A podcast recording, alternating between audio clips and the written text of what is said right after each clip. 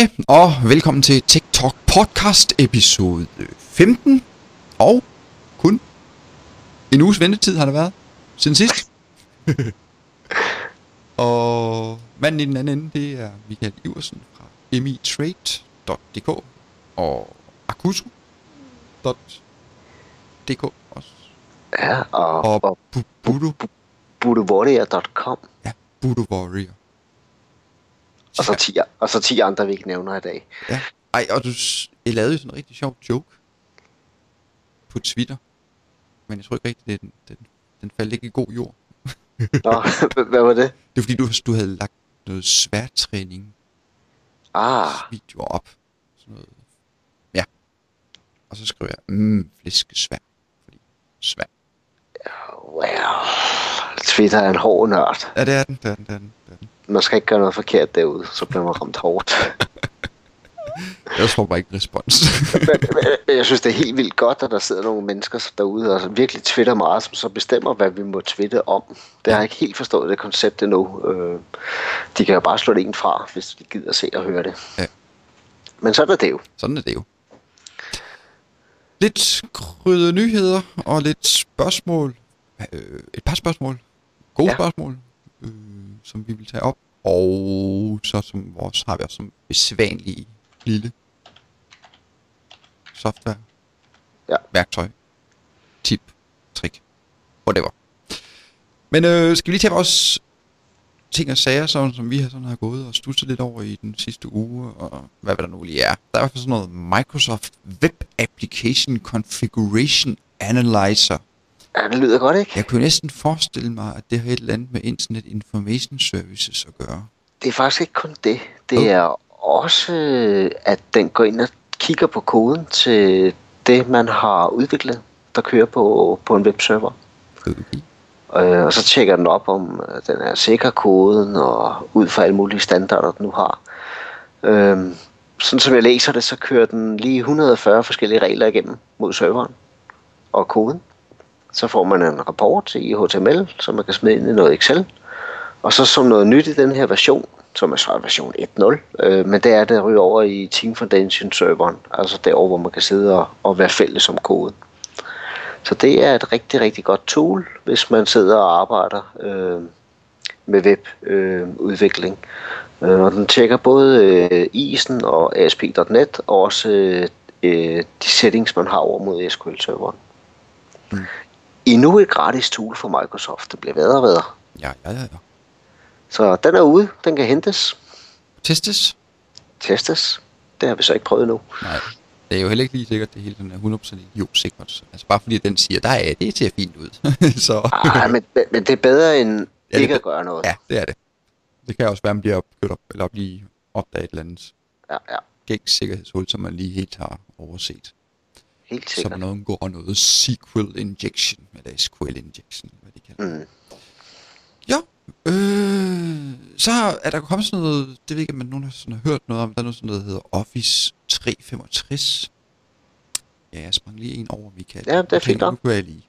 Det gør der bare. Øh, og det er, øh, Microsoft, de har sådan haft sådan lidt ho- delt op. Man kunne sådan købe hosted exchange løsninger ved Microsoft, og man har kunne købe noget online SharePoint og noget øh, online Microsoft Communication Services server.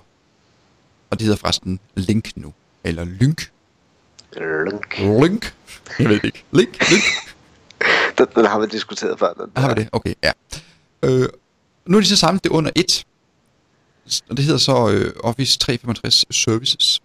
Og kort og godt går det ud på, at man nu så har samlet Exchange, SharePoint og Link øh, som hosted tjenester, som man kan købe sig adgang til. Det koster... Det er sådan... Målgruppen er sådan mindre virksomheder, altså små virksomheder, så mellemstore sådan, ja, deromkring. Øh, men de hoster så alle de her ting, øh, Exchange og SharePoint og Link. Og Link, det er bare... Jamen, øh, instant messaging og video og lyd overførsel sådan i firmaet. Ja. Øh, ja, til at kommunikere med. Jeg kan tilføje noget til det her.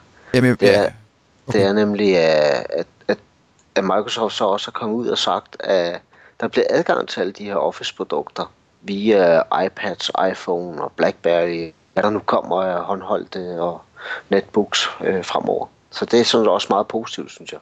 Jeps. Og så er der så også øh, Office Professional Plus med. Øh, så man får også den nyeste version af alle Office-applikationer. Og de er så forbundet til alle de her tjenester ude i skyen, altså Exchange og Link og så videre. Mm. Øh, så det er lidt vældigt. Men selve Office-delen øh, er ikke hostet. Okay. Men der er jo så de der hosted, der er jo så, altså der er alligevel de der, der er noget hosted Office web apps, dem har vi vist snakket om, har vi ikke? De der mini-udgaver. Jo, det tror jeg. Er de så boostet i det her? Det kan jeg ikke rigtig finde ud af, fordi det, ja. Vi skal Okay, ikke kunne sige. Så det er, Sådan helt 100. Men det var ret smart. mm, Hvis man har et lille firma, lille, eller også et lidt større firma, så må man ligesom måle op imod, jamen, hvad koster det selv at skal servicere en Exchange server og en Link server og en SharePoint server, øh, op imod, at jeg i stedet for betaler 5,5 euro per bruger i min virksomhed mm. hver måned. okay. Øh, nej, det er de der, jeg tjekker lige nu, lidt tilfældigt liste ordentligt igennem. De der Office Web Apps, det er bare dem, som vi kender allerede.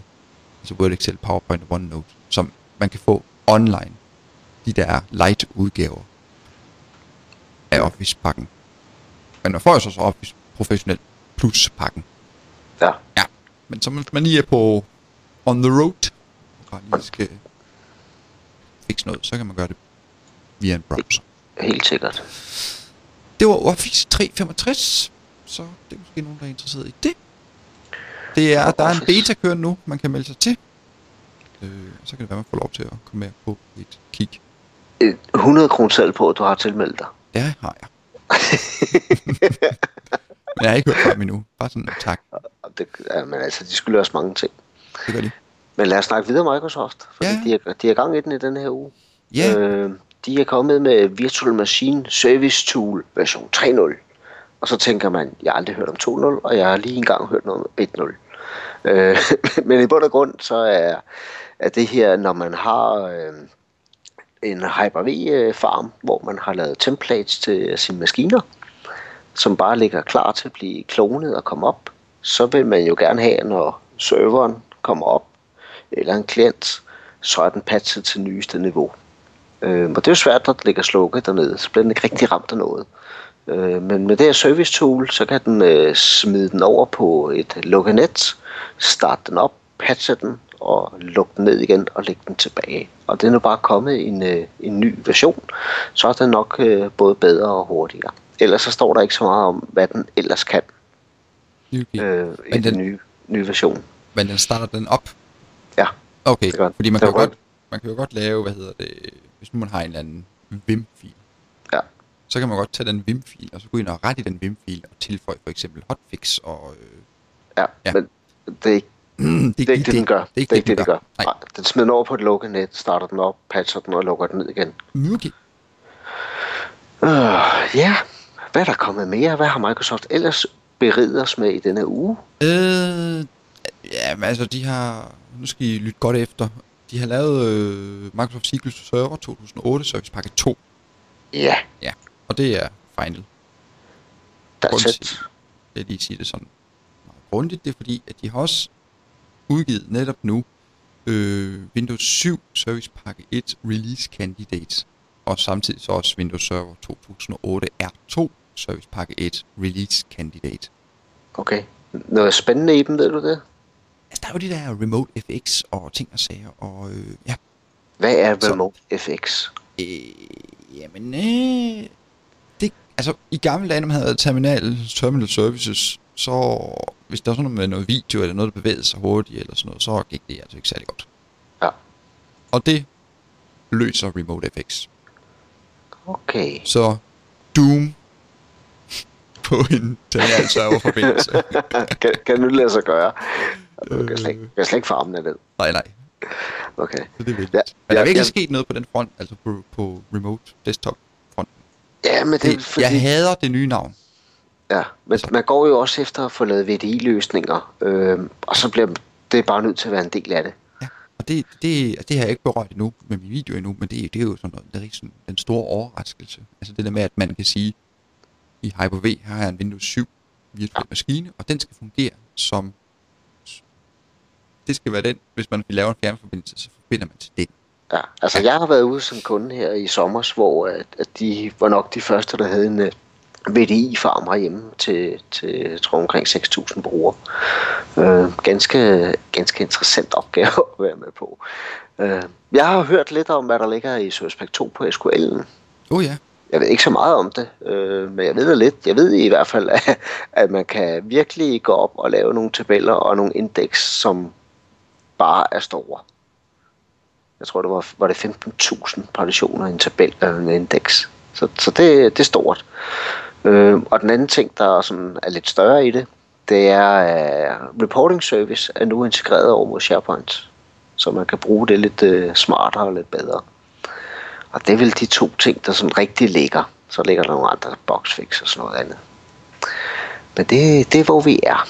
Ved vi noget om, hvornår den der Service Pack skulle komme til 2008 og Windows 7? ja 2008 er 2. Ja, to, ja. øh, altså, den release candidate er ude, og så kommer den vel... Altså, når det er release kandidaten, så går det ikke særlig lang tid. Nej. Den er der i Hvad morgen. skal vi gætte på? Enten så bliver det sådan sidst på året, eller så bliver det til januar. Det er så mit bud. Jeg kunne, ja. Det kan også være... Hvis, hvis vi nu tænker os lidt om, så er der jo TechEd i november, ikke? Måske der? Måske... Øh, Ja. We don't know. Lad os komme videre. Har, har Nej, de siger vist... Den, de siger første øh, kvartal 2011. Nå, okay. Hihi. Ja, sådan er det. Så var der sgu ikke mere fra Microsoft i denne her omgang. Nej. Så Det det, gav alligevel en 3-4 nye produkter. Ja. Ja. Ja, det gjorde det jo faktisk. Ja, Ja, det, lidt det, opdatering nogle nye produkter. det er Nej, meget så er ikke så meget mere at sige. Øh, enten, øh, det bliver jo godt, når vi slipper af med det der R2-pjat. Altså, Windows Server 2008 har vi jo. Så har vi Ja. Windows Server 2008 R2. Ja. Fordi det er jo ikke den samme service, fordi de bygger ikke helt på det samme. Og Windows 7 bygger på R2 og ja. Åh oh, ja. Ja, sådan er det. Og der sidder Okay. mange, skal jeg lige til at sige, IT-ansvarlige og river sig i hovedet, fordi at de så har installeret 2008, og så, skal, så vil de gerne uh, lægge 2008 R2 ind. Men den kører 64 bit, så de kan ikke bare lave en opgradering, de er nødt til at sætte en ny en op og blablabla. Jamen, jeg har også, jeg har også været ude nogen, der har opgraderet domæne hele vejen op til øh, R2 first level. Øh, det gav også nogle udfordringer. Ja, så skal man vel ikke enten R2 eller 2 Nej. 08 R2. Nej, men øh, det må vi tale lidt senere, men, men Ja. det, det, det givet nogle gode ting. Så har alle Facebook, øh, Twitter, alt de har snakket om et kæmpe sikkerhedshul i iPhone. Åh, oh, tænker jeg så. Og så var jeg inde og tjekke det, og det der skal ske, det er, at hvis man trykker på nødopkald og trykker tre gange på, øh, hvad hedder det, havelågtegnet, så skal man trykke på opkald og næsten med det samme tryk på låsetasten, så låser den telefonen op, uden du kan koden. Det har jeg så prøvet 20 gange, det er ikke lykkedes mig endnu. Øh, så nummer et, øh, og nummer to, hvem pokker har fundet på det? hvordan, hvordan finder man lige ud af det? Nej, det ved jeg heller ikke. Det, det sker jo sådan en gang imellem. Så, så jeg kan ikke 100% validere og sige, ah, det er rigtigt, eller det er forkert. Men øh, det, det har i hvert fald været ude i medierne rimelig, rimelig meget. Altså lige nu kan jeg og kigge på det på øh, TV2. Ja, og så nu har jeg så læst, hvordan man kan fikse det. Nå, hvordan kan man det? Øh, Fjern koden? nej, man skal bare gå ind og, og slå sikker, eller simpel, simpel haløjser fra. Nå, okay. Hvis man er inde i indstillinger, og så det der lås med kode. Øh, skal lige. Det er Lidt nemmere, jeg lige selv kan se, hvad jeg snakker om. Ja, folk, folk skriver godt nok, at, man, at de er inde, og det kan godt lade sig gøre. Ja, hvis man egentlig er låst med kode, Ja, der står den som standard på enkelt adgangskode. Hvis man slår det fra, okay. så man ikke længere bare kan bruge sådan en firecifret nummer, Ja, ja, ja. man skal bruge lidt mere. Så, ja. Okay. Nå, men så, altså. Så, Det er sådan noget, man får at vide på TikTok, for det står ikke nogen af de andre steder, så det er fedt. nej, jeg troede. Men øh, hvad hedder det? Øh, nej, hvad var det lige, ville sige? Nå, det er lige meget. Kan ikke huske det. Det er, jo- det er, jo, det kun telefonen, man har fået adgang til. Ja, ja, men hvis du klikker på billedet, så får du faktisk også adgang ind til kontaktoplysningerne. Nå, Og derfra kan du sende MMS'er og alt muligt andet spændende. Så, så det kan godt blive en dyr fornøjelse. Nå, Okay, hvis man kan hurtigt ringe på sådan noget spærre. ja, det er det. altså, vil du ikke gøre det under alle omstændigheder? Jo. Altså, hvis din telefon er væk, så vil du ikke bare... Nå, okay. så vil du... Har du, nogensinde, har du nogensinde brugt den der service, øh, man får med Apple, øh, hvor at man kan låse telefonen, og man kan finde telefonen, og man kan slette telefonen hen over websitet? Altså, finde-telefonen, det har jeg brugt. Ja. Men øh, du kan også slette den, og du kan også låse den. Ja, du kan vibe den, når du kan låse den. Ja. Så Så altså, jeg har ikke haft behov for... det er jeg heller ikke endnu, men jeg har da tilmeldt det, så jeg kan gøre det, hvis jeg Ja. ikke glemmer den et sted eller et eller andet. Ja. Også man er firmaer, store firmaer, som gerne vil give sine medarbejdere en iPhone, øh, så kan de, de har de kan få sådan et administrationsværktøj, så de kan styre den fra server, altså centralt. Og så kan de så Ja. for eksempel vælge, hvorfor programmer der skal ligge på, og de kan også remote wipe dem og så videre. Okay. Yes. Nu vi snakker sikkerhed. Ja. Det, det står ikke i vores liste, kan jeg se, men øh, der er kommet sådan et lille sjovt plugin til Firefox. Til Firefox. Hvad? Firefox. Jeg kan ikke huske, hvad pluginet hedder. Nej. Øh, et eller andet med F, tror jeg nok. Man kort og godt kan det, så laver det så det plugin, det gør så, at du sidder, du sidder med din lille computer, med din Firefox browser, og så kan du bare lige klikke på det plugin, og så begynder den så at snage i internettrafikken og se, om der er nogle logins til Facebooks ude i æders. Eller til, jeg tror, det er, kun til, det er vist kun til Facebook, så vidt jeg husker. Det kan godt være, det tager andre ting også.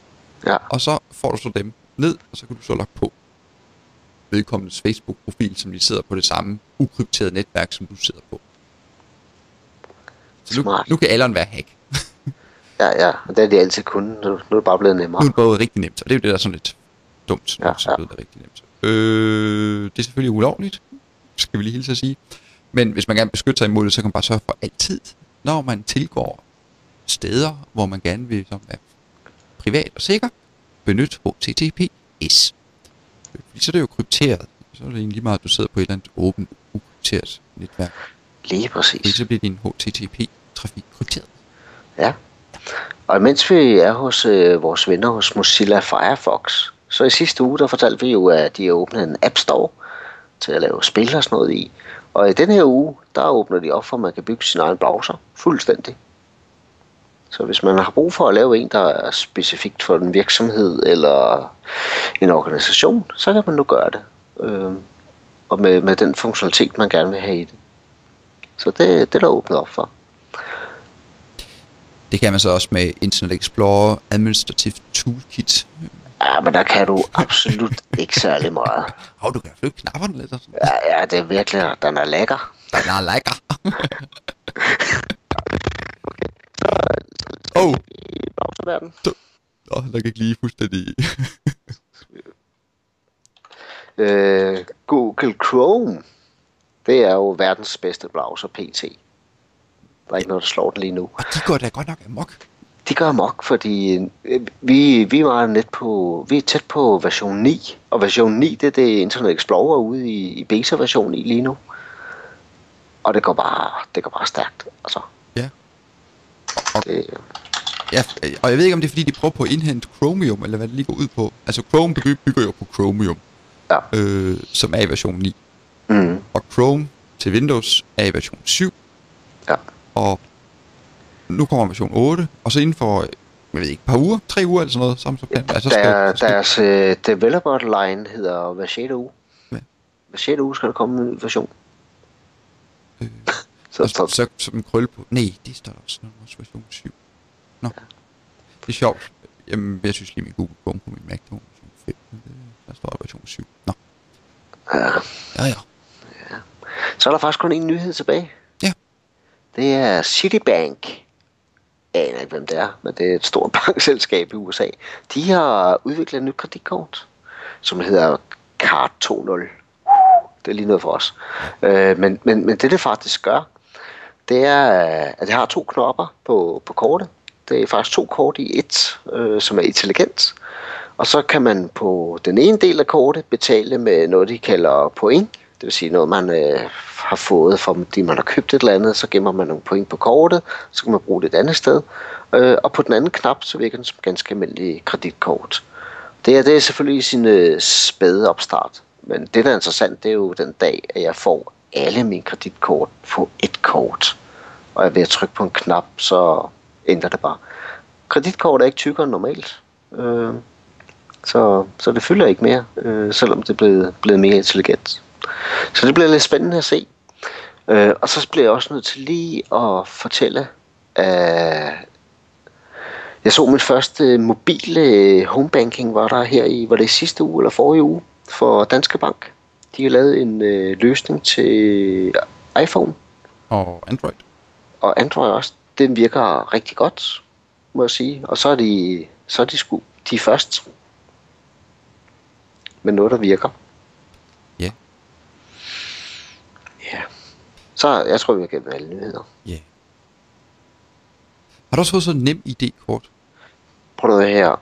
Nem ID-kort. Hvis jeg skal gå med et kort i lommen, så er det ikke nemt. Det minder mig, jeg, jeg skiftede i tidernes morgen bank, fordi jeg fik spat af at skulle rette rundt med sådan et plastik og skulle teste sådan et tilfældigt nummer ind hver anden. Jeg var hende næste gang, jeg skulle et eller andet. Ja. Det var Jyske Bank, der havde. Ja. Det har de haft i 10 år eller sådan noget. Ja. Og nu kommer PBS op med, nå, nå, nu hedder det ikke, hvad hedder det nu? Nets, eller et eller andet. Nå, Jeg ved ikke. nu har de Hvad- så revolutioneret sikkerheden. De har lavet det her plastikkort, som har eksisteret i i hvert fald 10 år. Ja. Og jeg tænker, nu tænker jeg bare højt. Det kan godt være, at jeg er meget mærkelig, men jeg tænker, vi har alle sammen en mobiltelefon. Måske når jeg taster min nem ID ind, så kunne de sende mig en sms, og hvis jeg har telefonen, så kan jeg skrive koden. Så skal jeg gå med et stykke papir, og jeg får dobbelt sikkerhed. Men det er nok alt for svært at implementere i Danmark. Jo. Men man kan gøre det alle andre steder, så jeg forstår det ikke helt. Nem idé. Det er nummer. Ja. ja. Jeg så forresten noget, som jeg tænkte, det kunne bankerne måske implementere. Øh, eller alle mulige andre. Øh, fordi dem der, der, det er jo, der er jo rigtig mange, der er svært ved at huske koder og sådan noget, så de bruger tit de samme og sådan noget. Øh, det er faktisk nogle danskere. Jeg kan simpelthen ikke huske, om det er, så jeg kan ikke lige kreditere den. Men øh, de har lavet, de har sagt simpelthen de har taget en, et billede, eller et billede, en side, hvor der måske er øh, 20 forskellige billeder af nogle ting på. Og din kode, det er så den lille trehjul cykel og giraffen. Det kan man Ja. sgu da huske. Det kan man huske. Det kan man da huske. Og så får man så, hver gang man kommer ind, så får man siden frem, og så billederne er i en anden rækkefølge eller sådan noget. Så skal man bare lige finde sine to billeder, og så klikke Ja. på den. God løsning. Bare jeg ikke skal rende rundt med en billedbog, så er det fint med mig. Nej, nej, nej, nej. Så kan man lave en lille iPad-ting, hvor man så bare skal klikke på billedet. Så. Ja. Ja, nå. Okay. Det var bare en alternativ løsning til at huske alle med koder og sådan noget. Det behøver ikke at være tal. Nej. Lange tal, det er sikkert. Det er endnu mere sikkert, hvis det er billeder. Ja, lige så snart tallet bliver for langt, så sker der det, at folk tænker, ej, det må jeg hellere skrive ned og lægge i højre skuffe eller under tastaturet. Og så er det ikke sikkert mere. Nej. Ej, man skal faktisk skrive sætninger. Ja. Øh, Det er det eneste fornuftige. Og der, det er også nemt at huske, ikke? Ja. Okay. Nå, vi har fået Nå. nogle spørgsmål. Ja, vi har fået to. Eller vi har fået mange, men vi, vi er jo nødt til at sortere lidt i det. Mm. Så øh, vi har kun valgt et par stykker ud. Øhm, fordi de er sådan lidt omfattende og skal besvare. Øh, første spørgsmål. Det er noget med VUS. Nej, Ush. det hedder det ikke mere. Det hed først, det hed først SUS, så hed det VUS. Nu hedder det WSUS. Ja. Tak Microsoft. Øh, men det er Windows Server Update Services. Øh, kender I sikkert godt. Det der med, at vi i stedet for at få vores klienter til at hente opdateringer via Microsofts hjemmeside, altså windowsupdate.com, øh, så henter de i stedet for fra en central VSUS server, som vi har sat op på vores netværk, som så indeholder de nyeste opdateringer fra Windows Update. Der er så spørgsmål omkring, øh, hvis man har sådan noget VSUS Update, hvad så, hvis brugeren nu tager computeren med væk fra virksomheden? Ja, hvad skal der ske? Hvad skal så ske? Hvordan bliver de så opdateret fra øh, med øh, sikkerhedsopdateringer fra Microsoft, og hvordan får de opdateret deres antivirus? Ja. Jeg tror, vi skal dele den op i to. Det tror jeg også. Hvis vi nu starter med VSUS-delen. Ja. Jamen, problemet er jo, at, at, at man vil sandsynligvis påtrykke en, en uh, god policy, som siger, kære computer, du skal klokken det her, gå op og tjekke på serveren, om der er kommet noget nyt, og hvis der er det, så skal du installere det. Det er sådan en typisk måde at gøre det på. Øh, men når jeg lige pludselig sidder derhjemme, så har jeg jo ikke adgang til den server. Øh, så jeg tror, at man bliver nødt til at lave en ny politik for dem, som har computeren hjemme, som hedder, kære computer, når klokken er det her, så skal du ikke gå på serveren, men direkte ud til Microsoft Windows Update og sige, jeg vil gerne have nogle opdateringer, øh, og så opdatere den derfra. Det må være den absolut nemmeste løsning ja. øh, at gøre. Og... Så, Nå, bare videre. Så, så kommer udfordringen med antivirusen. Fordi antivirusen, i det her tilfælde er det en McAfee, øh, og det samme opsæt af McAfee står internt på deres netværk og har nogle definitionsfiler. Øh, og så har man en eller anden agent, der ligger nede i maven på maskinen, og den agent går over og spørger interviewserveren med et eller andet interval og siger, at der kommer noget nyt til mig. Øh, og så får den kastet den nakken. Og nu tager jeg maskinen med hjem, og jeg har ikke adgang ind til serveren. Hvad kan jeg så gøre? Skal jeg? Ja, du må gerne kaste ind. Okay. jeg kan også kaste ind. Du bestemmer. Nej, nej. Øhm, McAfee, hvis det for eksempel er McAfee, det kan også være alle mulige andre, de har øh, tit og ofte øh, enten administrative skabeloner, øh, som man kan smide ind i sin øh, Active Directory Group Policy Editor, øh, og så derfra ligesom og definere, jamen hvis du ikke er, hvis computeren ikke er der, hvor den skal være, så skal den i stedet for falde tilbage til at benytte McAfee's for eksempel online views opdateringsserver, i stedet for at benytte den interne. Lige præcis. Øh, og det, hvis man søger på antivirusprocent, hvis man går ind på antivirusprocents hjemmeside, og så går ind i deres supportafdeling, så kan man selvfølgelig kontakte dem, og hvis man ikke lige har en eller anden supportaftale med dem, så kan man naturligvis bare øh, søge ind i deres, de har tit sådan en diskussionsforum eller sådan noget, så går der ind og søge efter øh, ADM-skabeloner. Mm. Eller GPO. Øh, så plejer man tit, eller skrive remote clients. Det kunne være fornuftigt søge at bruge. Øh, for ligesom at få lidt vejledning til, hvordan man gør. Men typisk kan det klares med en administrativ skabelon. Eller en lille registreringsdatabase ting, som jo er en administrativ skabelon. som går ind og så der, og der, der vil vi sige, at med gruppepolitikpræferencer, der er det blevet lidt nemmere. Ja. At gå ind og, og fikse sådan noget. Og, og jeg vil også sige, mange gange, så når vi nu snakker øh, McAfee, så har de jo en, en EPO-server, øh, hvor man også kan konfigurere øh, klienten centralt fra. Og der vil jeg også skyde på, at der ligger politikker på den, hvis der ikke ligger det som øh, GPO'er. Ja. Og så kan vi gøre det på den måde. Der er også F-Secure, de har også en central ja. konfigurationsting, og derfra kan man måske også gøre det. Øh, okay. Vil jeg mene. Så jeg vil sige, at vi har hamret det spørgsmål direkte på plads. Ja. Næste. Næste. Hvad har vi? Det er så fra John. Han har lige udrullet Office 2010 mm. med gruppepolitikker. Altså, han ville lave en gruppepolitik, så valgte softwareinstallation, og så valgte hans Office 2010 MSI-pakke, og så har han så også lavet en øh, MSP-fil, altså den som ligesom går ind og siger, hvordan skal den her Office-installation være, og bla bla bla, nogle tilpasninger osv. Ja, ja. Øh, altså rullet ud, og så har han ikke lige fået testet det helt igennem, fordi han har så fundet ud af bagefter, at der mangler stave- og grammatikkontrol. Det er ikke blevet installeret med som standard. Mm. Det er ikke blevet valgt med. Så øh, spørgsmålet går så på, øh, hvordan får han nu installeret det her? Jeg, jeg har lige et spørgsmål inden. Ja. At man supporteret, når man kører Office 2020 ud med GPO'er? Det mener jeg er stoppet i 20 øh, version 2007. At man ikke anbefaler at køre ud med, med AD. Øh, correcto mundo. Okay. Det anbefaler man ikke mere, at man udruller Office 20 timer GPO. Nej. Men derfor er det ikke forbudt. Øh, nej, nej, det er overhovedet ikke forbudt.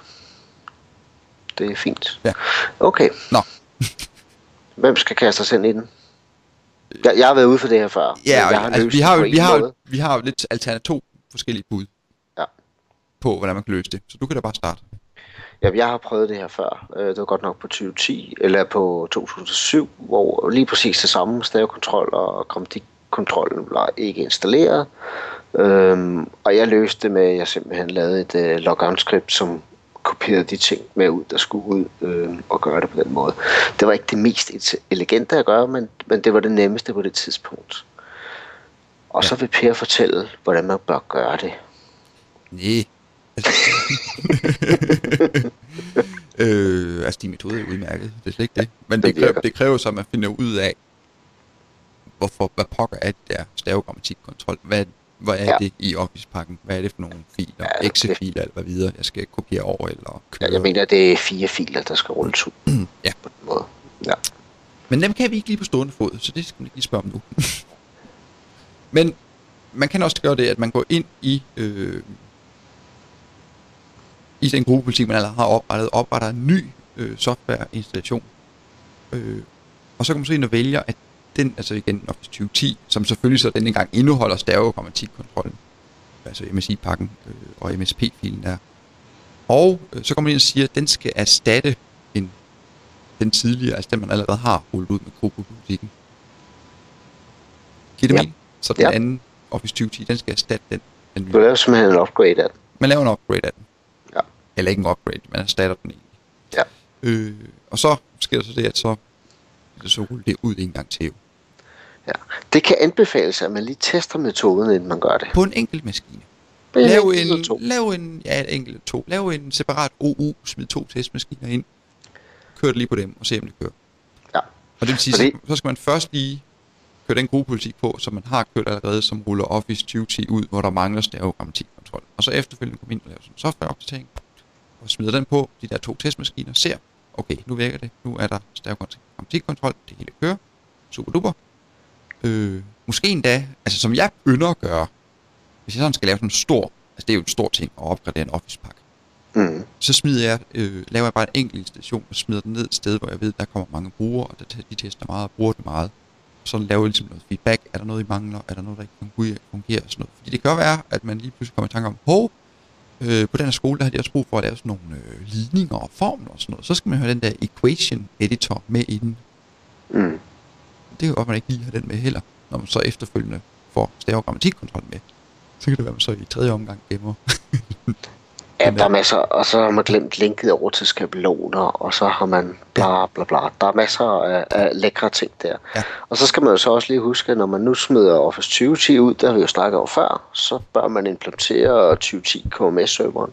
Øh, hvis man har over, er det 25, de gerne vil have Ja. Office-installationer?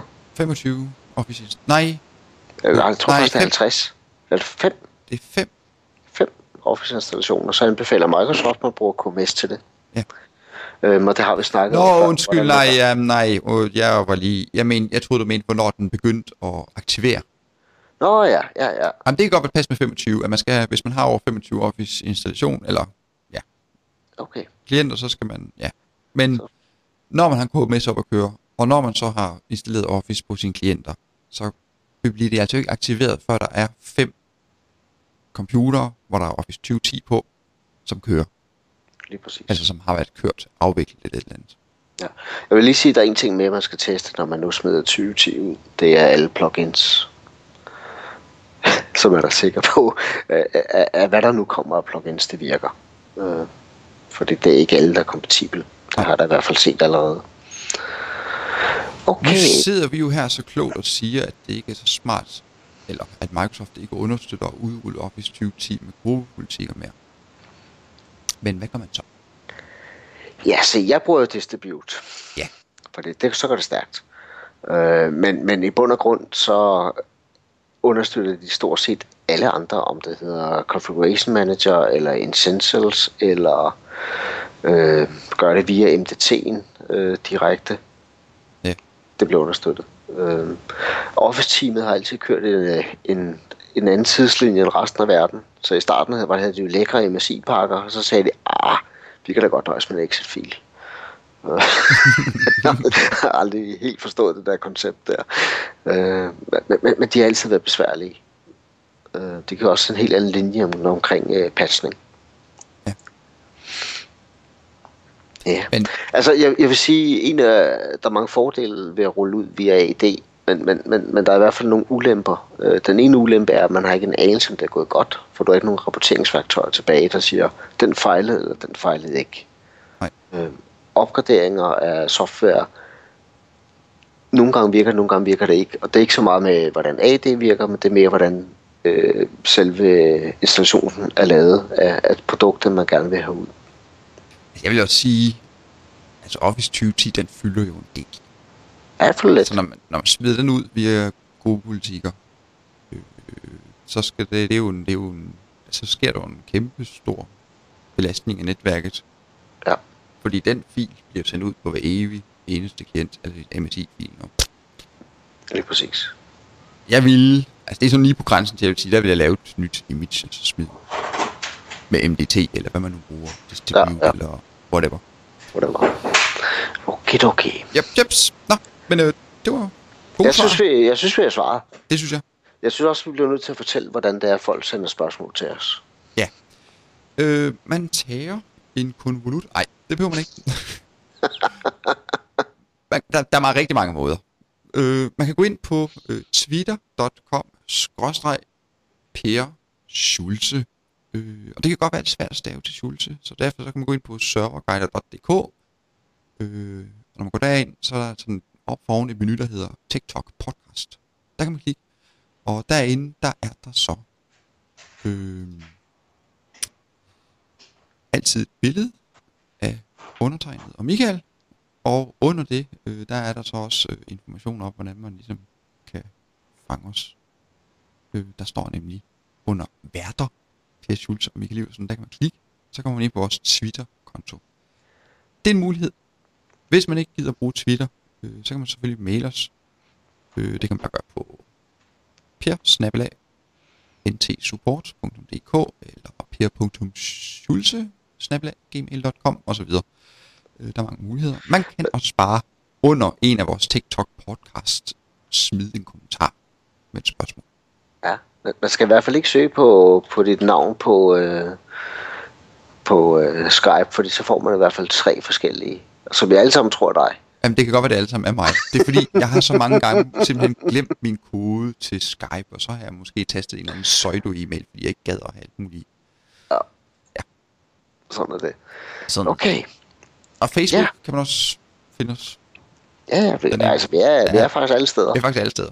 Vi holder øje med jer.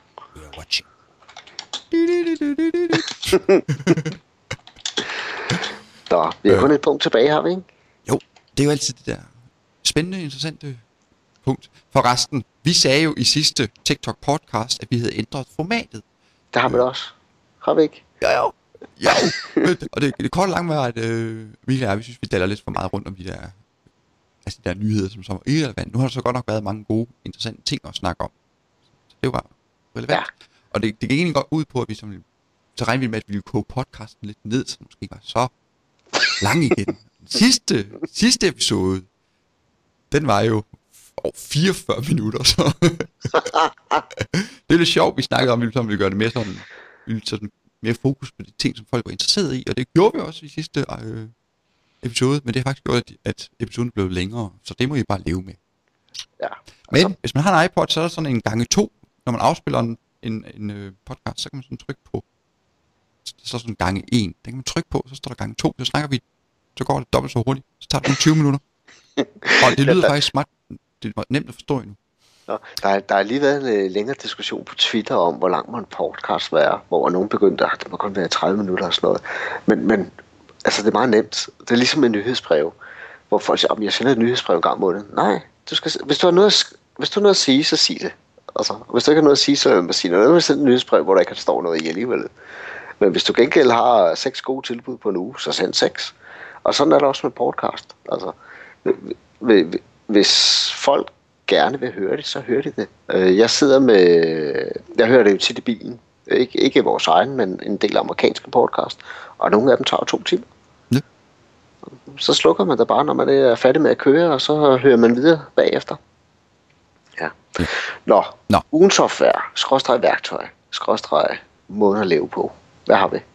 Oh, ja. Du har lavet en ny video.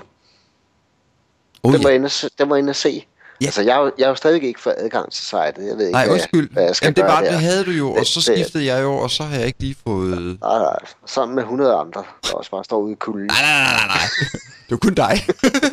det var fordi, du var lige i en speciel sektion, så den fik jeg ikke lige med over. Øh, ja. Spar 5 sekunder på Windows 7 boot. Grotesk. Øh, jeg har sådan tænkt, kan vide, så når Windows 8 kommer, kommer så til at tage 8 Ja, var, det ikke, var det ikke 7 sekunder? Men det korte lange er, når man starter, tænder sig for sin Windows 7 maskine, så går den gang, sort skærm, så går der lidt, og så kommer den der animation frem, med de der vinduer der, de bølger lidt og sådan videre, og så kører, så kører der så den der ned for neden med at den i gang. Jeg fandt så ud af, ved at måle lidt på det, at hvis man slog den fra, den der boot-animation, så vil man spare 7 sekunder på boot. Og der, der er ingen af os, der nogensinde vil stille det spørgsmål. Hvordan finder man ud af at måle på sådan noget? Øh, man booter bare simultant. Det er faktisk den samme maskine, jeg booter. Øh, sådan, så der ikke var nogen noget med, at det er ikke den samme maskine, det er en anden hardware-konfiguration. Så det er den helt samme maskine, jeg gør det på. Mm. Øh, og så har jeg så bare al, øh, fået til at passe, så har jeg selvfølgelig optaget begge gange, hvor jeg har bootet, og så har jeg fået tiden til at passe sådan helt nøjagtigt, så jeg lige sådan kunne se, okay, nu går den i gang med at boot. Ja. Så nu skal vi bare slå de sidste tre minutter fra, så er den der. Øh, ja. Men det er alligevel... Det, og det lyder ikke så meget, 7 sekunder. Men det er faktisk... Det går faktisk noget hurtigt. Og... Øh, hvis man kigger på, hvor lang tid tager at boot i det hele... Hvad tager det normalt at boot en Windows 7 maskine? 30 sekunder eller sådan noget. Ja. Så det er jo næsten... Det er jo en tredjedel. Det er jo 33 procent. Pro- problemet er jo ikke at boot. Problemet er at logge ind. Altså, det er det, der tager tid, ikke? Det er fordi, man har så meget skram. Det er det nemlig. Men så kan man bare... Det jeg fundet ud af. Det er et rigtig godt tip. Det vil jeg godt forære jer. Det er altså noget, der normalt koster penge. Men øh, øh, man kan gå ind og aktivere noget, Okay. Det lyder hemmeligt. øh, der gør... Øh, hvad er det nu, det hedder? Det hedder, det hedder, det hedder, det hedder... Nå, man kan lige forklare, hvad det gør. Øh, når man aktiverer det, normalt når man logger på, mm. en maskine, så står der bare, vent venligst. Ikke? Det er det eneste, der står. Vent Ja. venligst. Men så kan man Ja. gå ind og aktivere en øh, gruppepolitik. Og det, der sker, det er, så står der ikke længere vent venligst. Så skriver den hele tiden, hvad den er i gang med. Nu er jeg i gang med at indlæse Ah, bog ved bogslogging. Ah, ja. Ja, ja, ja. bogs. Den er rigtig. Den, Den er- og, den var vigtig, da Vista kom frem, fordi så fik man ikke en skid at vide mere. Nej, nej. Så den, den, ja, den er rar. Babos, øh, hvis man aktiverer den politik, som er, jeg kan ikke huske, hvor er henne, hvis man gerne vil vide det, så stik mig en tusse og køb et medlemskab ind på Serverguider. Nej, jeg kan simpelthen ikke lige huske det i hovedet. Øh, Jeg sælger den for 500. okay. Vi sælger okay. Okay. ud. ja, nej. Men øh, søg efter, vi har jo engang vist jer, hvordan man kan søge i gode politikker. Eller det har vi fortalt jer øh, i en podcast. Det har episode et eller andet. Det tror jeg egentlig første. Ja. Øh, med sådan et online værktøj, hvor man kan søge i... Hvad hedder det? Ja. Det hedder Vebos logging, Vebos Ja, hvis I bare søger på Verbose, jeg tror, der står Verbose et sted i gruppen. Ja. Men der kan I gå ind og søge med det der online tool. Øh, Ja. Hvis I ikke lige kan finde det der online tool, så kan I bare søge ind på serverguider.dk efter øh, TikTok podcast. Det var en af de allerførste, vi lavede. Ja, det er nok to, et, to, tre stykker eller sådan Havde vi flere spændende ting? noget. Øh, nej, Så er vi jo færdige. så er vi jo færdige. Så skal vi bare Ja. fundet en god titel. Og så... Jamen, den, den er... Jeg har nogle bud. Der har nogle bud. Og så kommer så det, som Michael og jeg har allermest svært ved, det er at sige tak for nu. Farveler, farveler. Det lærer vi nok en dag. Ja, vel. Farvel. Farvel. Hvad skal vi høre en til sådan ligesom afslut? Nej, altså, det kan være, at vi bare skal lægge et eller andet ind bagefter, der bare hedder... Afslut.